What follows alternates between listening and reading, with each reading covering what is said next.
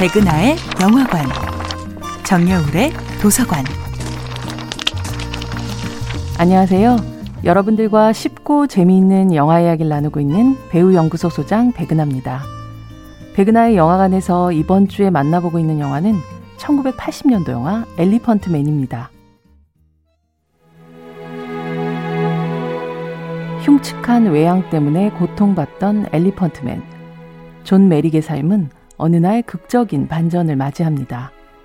배우 앤소니 호킨스가 연기하는 의사 프레드릭은 우연히 존 메릭을 만난 후 학문적 호기심과 인간적 동정심으로 그를 자신이 일하는 병원으로 데려오는데요.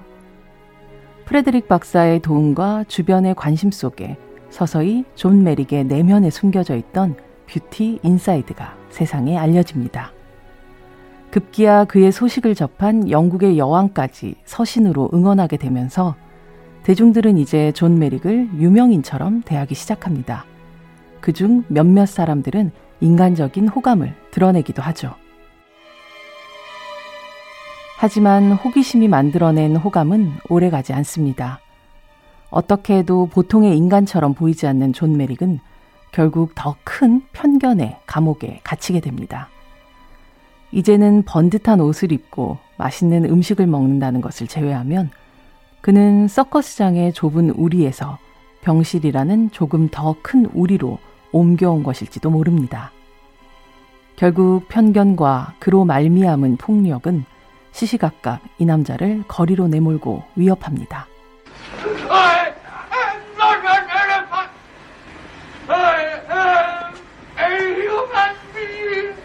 나는 코끼리가 아니에요.